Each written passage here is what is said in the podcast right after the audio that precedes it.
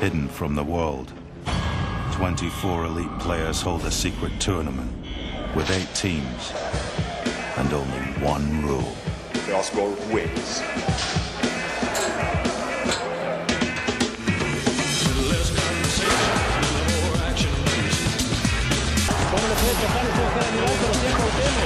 Mejora Ramón, llega Ramón, el servicio, Cuauhtémoc,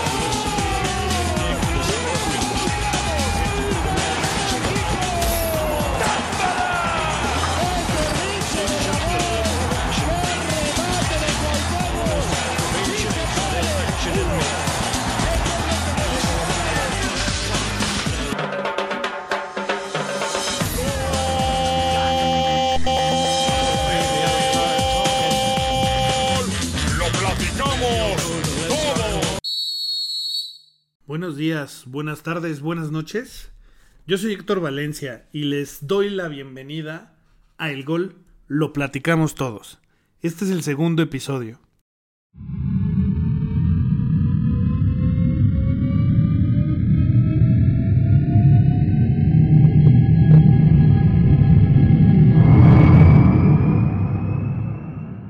Este día les traigo muchísima información, mucho que recordar de cómo era la Liga MX en la década de los noventas. Eh, un poco también acerca de cómo eran los looks en ese entonces, el boom de los uniformes de una figura icónica de los noventas, que no solo en el deporte sino en la moda eh, marcó época, que es el Brody Jorge Campos. Había figuras y rivalidades, eh, todas las más destacadas que vamos a mencionar. Un poco acerca de cómo fue cambiando el formato del torneo y máximos ganadores de títulos. Eh, traigo también una sección completa acerca de campeones sin corona, de equipazos en la década de los 90. Esto sí se los voy a spoilear de una vez. Toros Nesa, se van a acordar, y el América de Leo Bengaker. Y como se los prometí en el capítulo anterior, pues vamos a estar hablando de los equipos que desde mi punto de vista pues fueron lo más icónico en esa época. Así que pues bienvenidos y pásenle. Pues vamos a arrancarnos eh, hablando de que en la década de los noventas, en nuestra Liga MX, dato curioso, el único y por ende último campeonato de la franja del tío Puebla, del Puebla. Eh, ese título lo ganan de la mano de Manolo Lapuente. Estos son datos curiosos y datos importantes de lo que ocurrió en la, en la década de los noventas. Para la temporada 91-92 nace la famosa que a muchos nos tocó. Yo creo que sí, a todos los que están escuchando eh, la tabla porcentual la conocen y la conocen muy bien. ¿no? Esta tabla de donde surgía el descenso. Y ahí les va dato histórico. El primer descendido bajo este formato fue el equipo de nada más y nada menos de las Cobras de Ciudad Juárez. Hoy tenemos a los Bravos.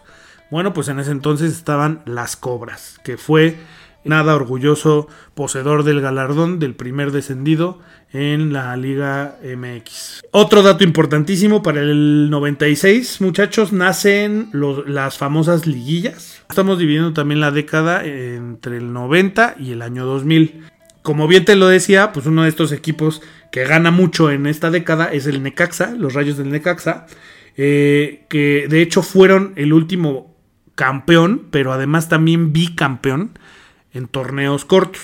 Perdón, en torneos largos, en torneos largos. Corrijo, corrijo. En torneos largos, el Necaxa fue el último campeón y bicampeón. ¿Por qué? Porque ganó los últimos dos torneos largos. Fue campeón. Estos, eh, pues fueron, eh, como bien te decía, pues en el 94-95 y 95-96.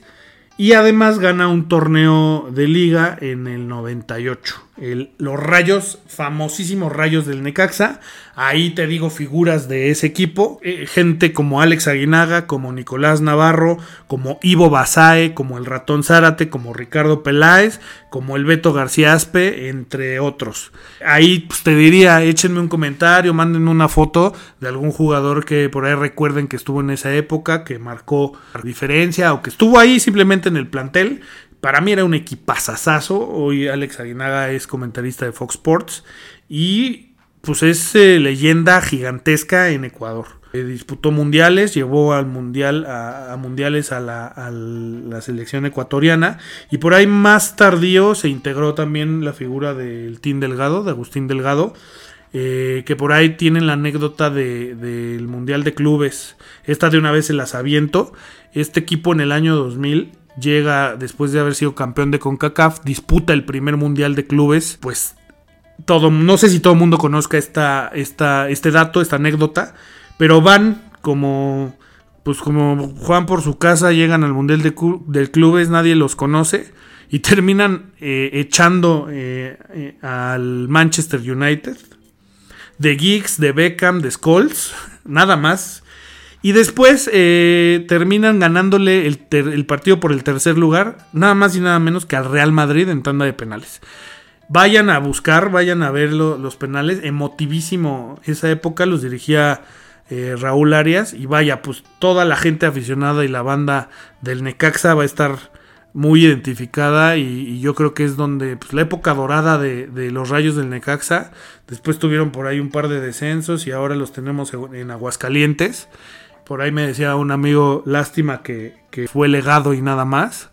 Pero yo por ahí tengo fe de que en algún punto recuperen pues ese nivel y vuelvan a ser protagonistas de pues del torneo y de la Liga MX, porque desafortunadamente hoy por hoy lo último que se celebró pues, fue por ahí una Copa MX, pero vaya, pues importantísimo e icónico equipazo de, del Necax. Y por ahí tenemos otro inolvidable, otro equipo que marcó tendencia y época ganando títulos. Este equipo sí ya en torneos cortos, de la mano del Diablo Mayor, José Saturnino Cardoso. Por ahí lo tuvimos muy presente en el, en el episodio anterior.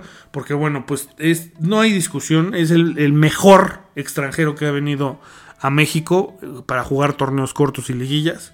Es un dios del gol. Tiene los récords insuperables para mí en, torneos cortos y en liguilla.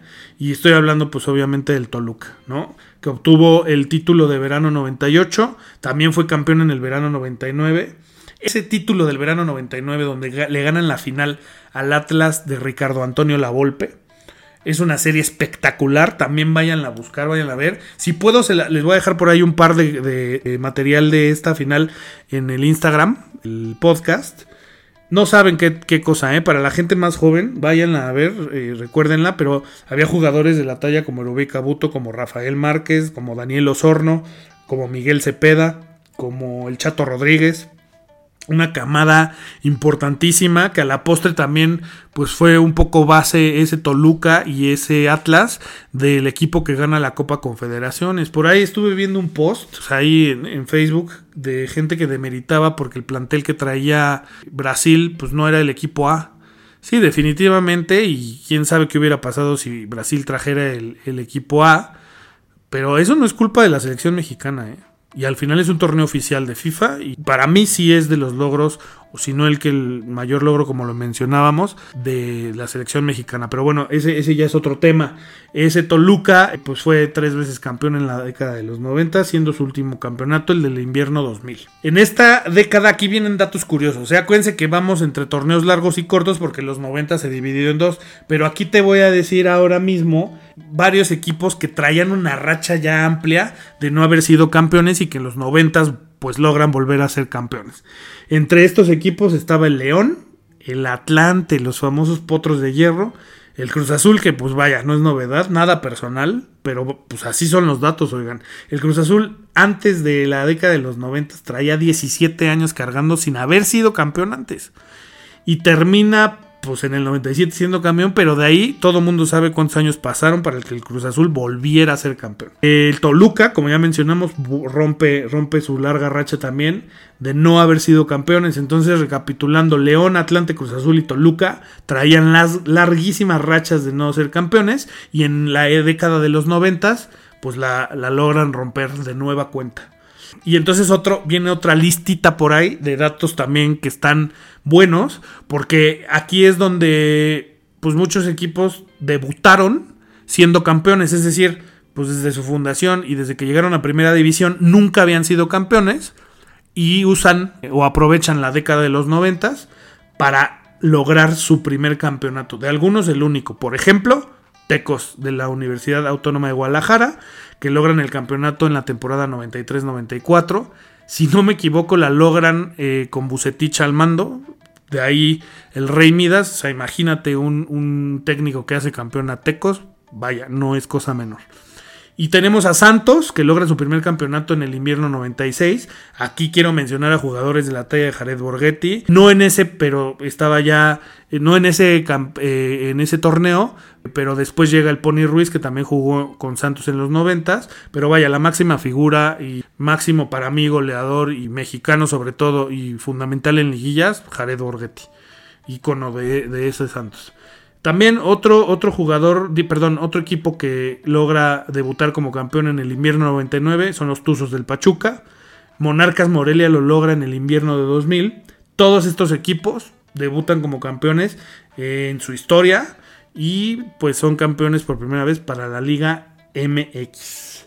Después de estos datos, que al final pues ayudan, nos ayudan a conocer y a entender lo que es hoy nuestra liga, porque de ahí se desprende mucho de lo que seguirá siendo el episodio y, toda la demás saga de capítulos que tengamos.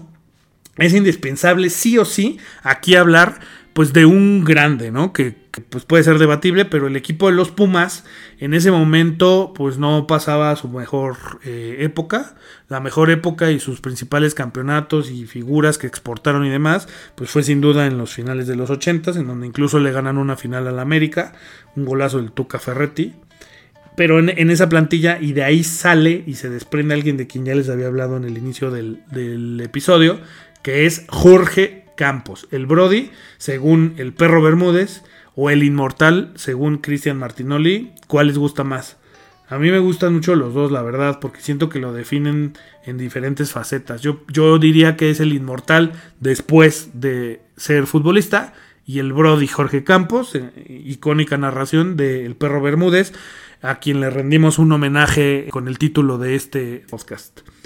Vamos a hablar de Jorge, ¿por qué? Porque eh, pues en Pumas fue figura icónica, eh, un adelantadísimo a, su tiempo, como bien lo menciona mucho Cristian Martinoli, pero es, es, un adelantadísimo no solo por el tema moda, sino porque además pues es el primer portero delantero, el único yo creo que conozco que en esa época jugaban dos posiciones y que además lo hacían de forma destacada y que además lo llegó a hacer en selección nacional incluso.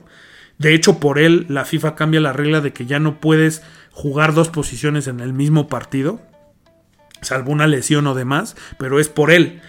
Y era un. Vean ustedes los videos de los golazos que metía chilenas, tijeras, encaraba. Por ahí un video jugando en la MLS que recién empezaba, haciéndose un, un autopase de, bicicleta impresionante. Vaya, un fuera de serie. Y como fuera de serie, pues al ser el de Acapulco, marca tendencia y moda con sus uniformes.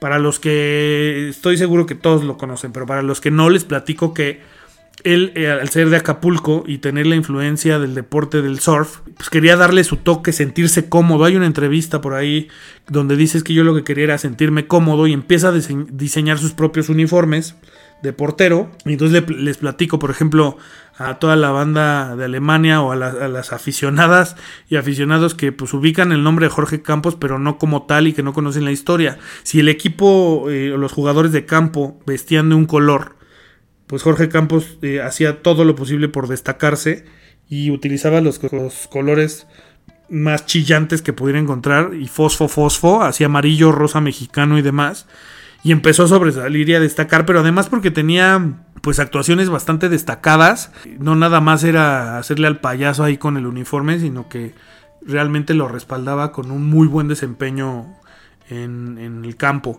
Y él tenía un amigo que diseñaba ropa, entonces él se los diseñaba, después acordaba con las marcas y pues lo vestían para entonces y terminó siendo al día de hoy reconocido incluso en un museo, no, no recuerdo si en Francia, creo que sí fue en Francia, en donde lo terminaron nombrando ícono de la moda de los noventas. Es de verdad gigantesco. Yo creo que no hemos magnificado el tamaño que tiene Jorge Campos para pues nuestra cultura hoy, ¿no? Y para toda la gente de, mi generación.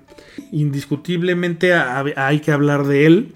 Y para mí este tema de sus uniformes de esa época y también de lo actual llegó a su clímax eh, desde mi punto de vista en el Mundial de Estados Unidos de 1994 donde a la postre pues es llevado, como les mencionaba, a ir a jugar a una naciente MLS.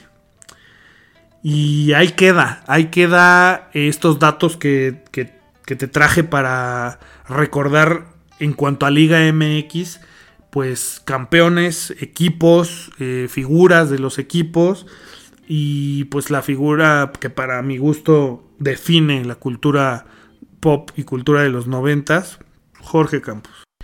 Bueno, pues después de hablar de todos los equipos campeones y que marcaron época en los noventas con títulos, pues también hubo un par de equipos que destacaron de sobremanera desde mi punto de vista, no nada más en lo futbolístico, sino fuera de la cancha y fueron un fenómeno, pero que lastimosamente no pudieron ser campeones en la década de los noventas y que en esta década es cuando aparecen. Y pues vamos a hablar de ellos.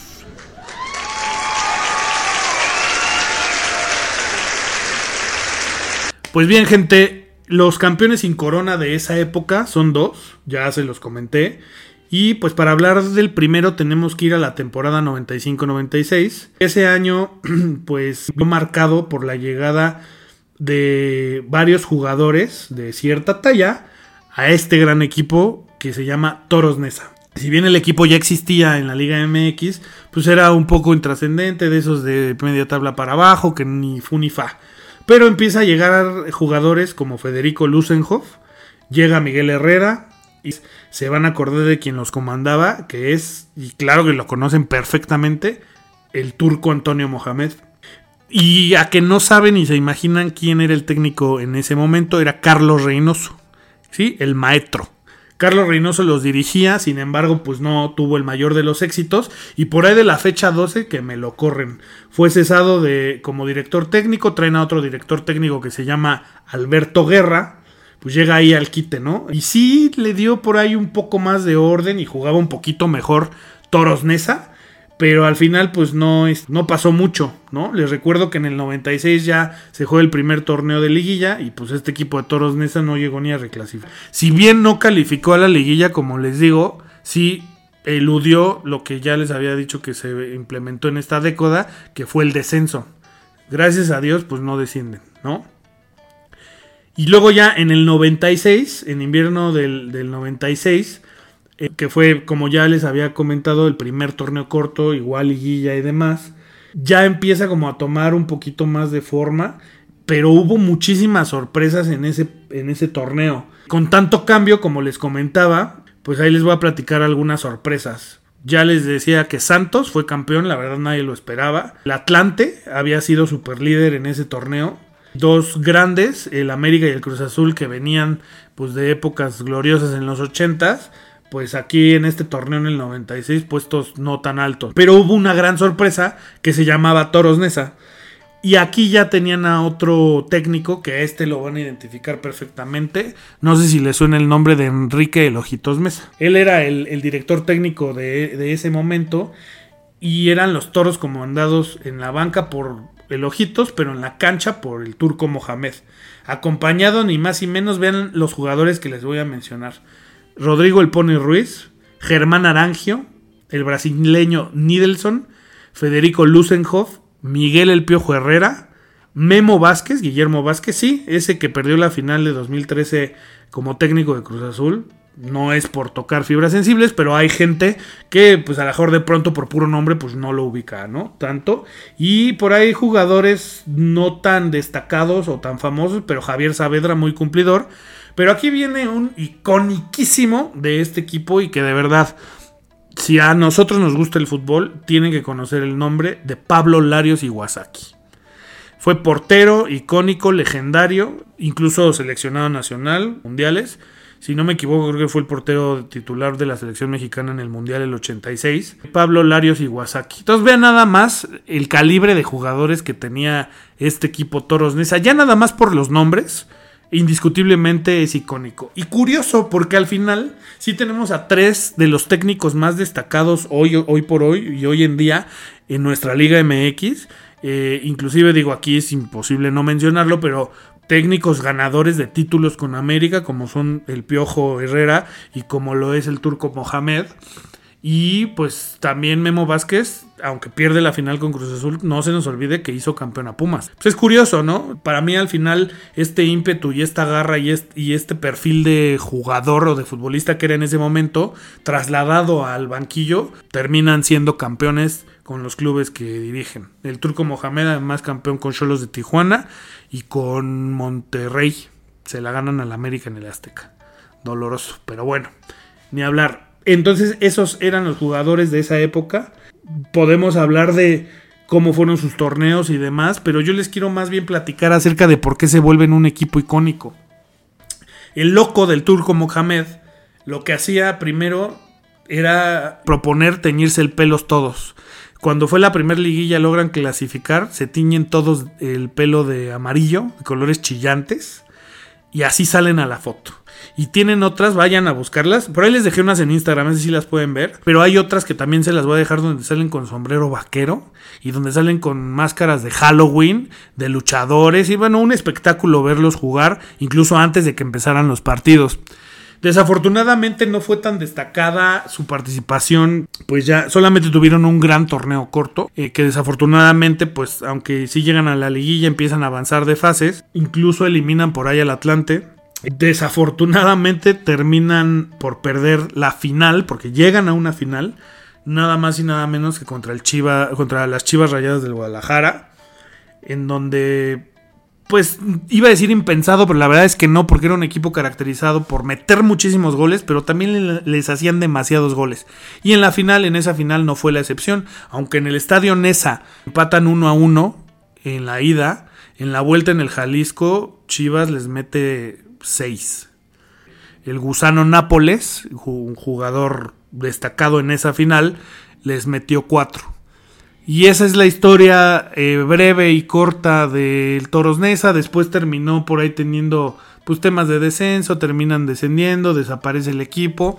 Ellos jugaban de locales en el NES 86, pero es un equipo nostálgico que nos encantaba ver, que nos daba espectáculo, que nos daba show y que además, insisto, tener a figuras de la talla y del calibre que les acabo de mencionar, pues como el Pony Ruiz que después fue a Santos, que terminó marcando época con Jared Borghetti, como el Piojo Herrera, como el turco Antonio Mohamed, sí daba un reflejo de lo que en ese momento era o no deja de ser una liga todavía en, evolución la nuestra, y que gracias a Dios, ¿eh? porque da cabida a un equipo icónico de los 90, como lo es y lo fue eh, el Toros Nesa. Y bueno, pues ahora vamos con el segundo equipo sin corona. Este personalmente, pues evidentemente, pues cala, cala en la nostalgia. Y estamos hablando del América de Leo Ben Hacker el Club América, pues al final siempre presumió y ha presumido de tener pues, poderío económico. Hasta últimas épocas, si no hubiera sido por la Casa de los Famosos, pues ya no era ese poderío económico.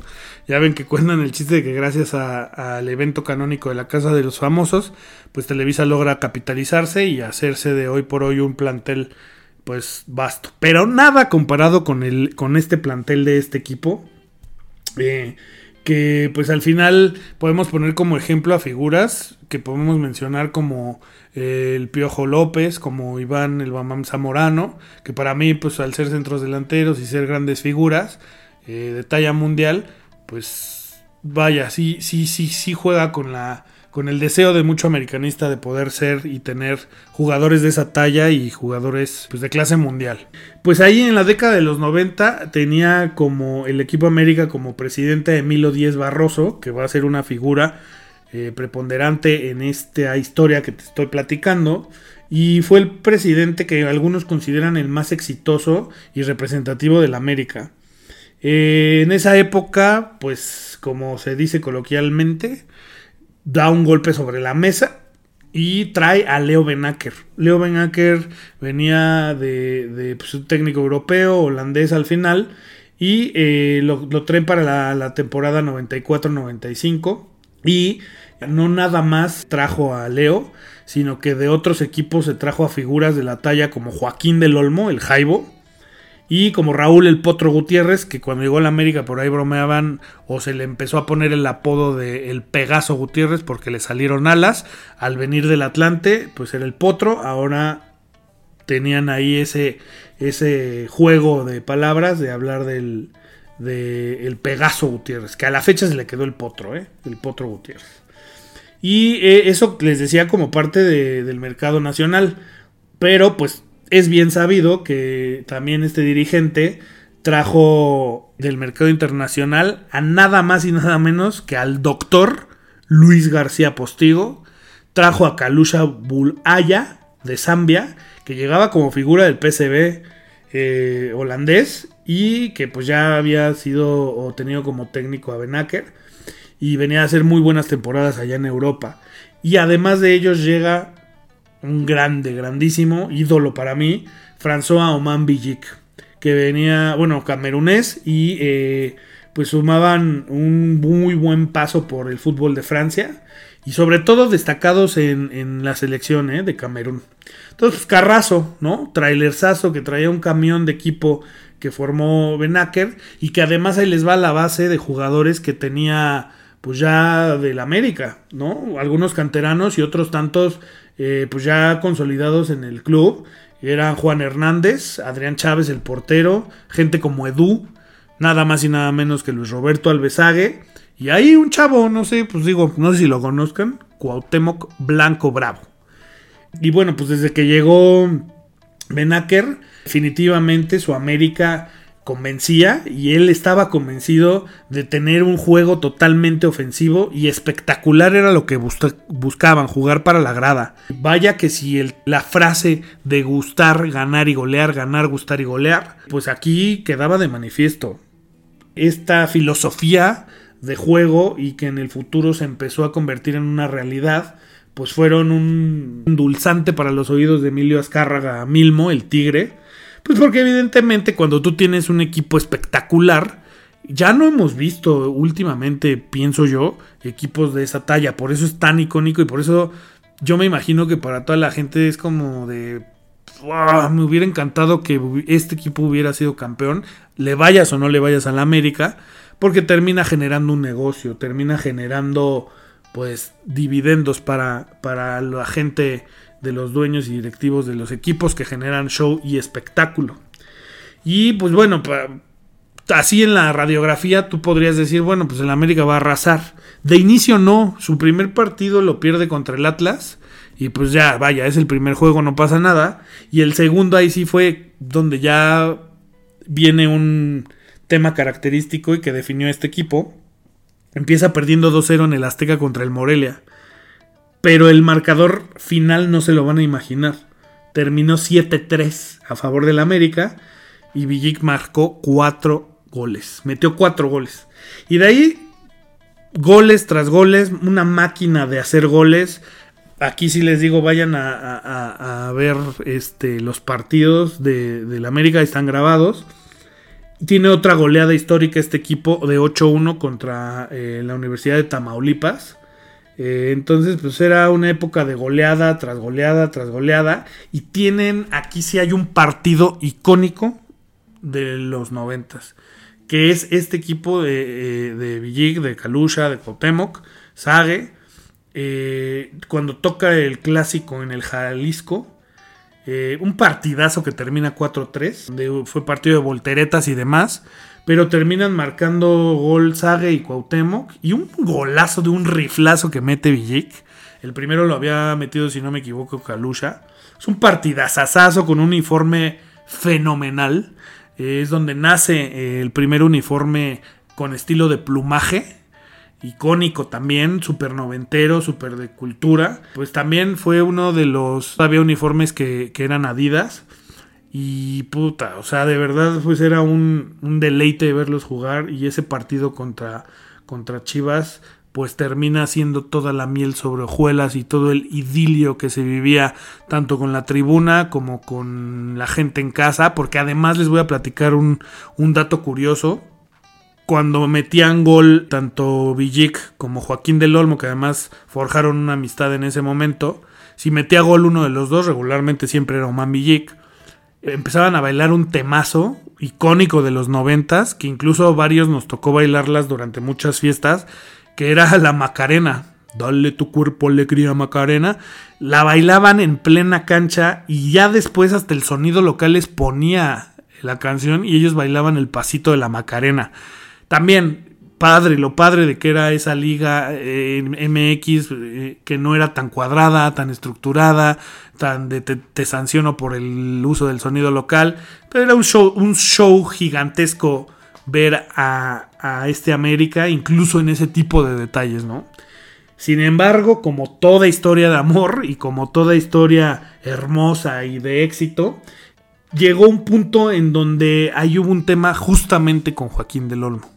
Al empezar a agarrar tanto protagonismo y demás, pues hay varias versiones, pero se cuenta que en el momento de llegar a negociar el nuevo contrato, Del Olmo buscaba ciertas condiciones y Emilio Díez Barroso por ahí pues decidió que no, que no eh, se llegaba a un acuerdo y le llegan a dar instrucciones a Leo Benaker para decirle que pues definitivamente no podía ya alinear al Jaibo del Olmo, que ya no, ya no había, eh, la instrucción era no lo alineas, cosa que evidentemente Ben Hacker no hizo caso, no siguió esas instrucciones, siguió alineando a Joaquín del Olmo, siguieron logrando grandes números y de pronto cesan a Ben Hacker. Obviamente todo esto no fue de dominio público, fue un bombazo, fue un notición que sacudió para esos entonces sin razón alguna que Leo Benaker fuera destituido. Hay una toma y una escena en donde se ve a Benaker en el aeropuerto y le preguntan por qué se va y él dice no sé, pregúntenle a los directivos. Tristemente y como siempre en el fútbol mexicano se antepone pues el ego y un poco el tema de pantalón largo a lo deportivo, al espectáculo, a los temas cancha. Ya hoy lo entiendo más también que obviamente pues debe de existir pues reglas y, al final no deja de ser una empresa, un club de fútbol y pues vaya, no, no permitieron que, que estuviera nadie por encima de la institución, pero por otro lado pues vaya, ¿qué hubiera pasado, no? Siempre nos queda el qué hubiera pasado si se hubiera mantenido eh, este Leo Ben Hacker en, ese América. Que a la postre sí llegan a la liguilla y terminan avanzando primero de cuartos de final, pero en la semifinal ya se enfrentan contra el Cruz Azul y echan al América. Fue un gran partido también ese, ese contra Cruz Azul, bastante emotivo, pero ya parecía que se había extinto por completo la magia de ese América y que se fue a Holanda esa magia con, junto con Leo Benaker. Entonces, pues vaya, es el segundo campeón sin corona de la época de los noventas, un equipo icónico, sin duda para mí, y un equipo que marca el previo desarrollo de un Cuauhtémoc Blanco, que en el futuro, pues todos sabemos qué fue lo que sucedió con él. También, eh, pues lo ha mencionado, recibió mucho entrenamiento, mucho crecimiento futbolístico a partir de la idea deportiva de Leo Benaker y del ejemplo de tener las tremendas figuras que tenía ahí y un Sage creciendo como, como estrella, eh, pues también, ¿no? Estando ahí luchando y peleando eh, el goleo con, con, las figuras que eran Oman Bijik y Kalusha. ¿Cómo ven? ¿Qué opinan? ¿Qué sienten cuando recuerdan ese uniforme, cuando recordamos ese América de esa época. Yo pienso que ya nunca más vino un jugador como, como François Oman Villic. Yo creo que quienes lo vimos jugar estarán de acuerdo conmigo. Difícilmente te encuentras a alguien de esas características. Impresionante los saltos que daba. Todas las metía de todas, todas. Y pues qué nostalgia, ¿no? Tener e-, esas figuras en esas épocas, en esos momentos y qué lástima que ese equipo, en particular por cómo jugaba y por cómo deleitaba a la Liga MX y a todo el público, pues no se haya podido coronar campeón. Pues ahí quedan, ahí quedan los dos equipos sin corona, los dos equipos icónicos de los noventas que, que marcaron época y moda en, en la Liga MX y fuera de la Liga MX también.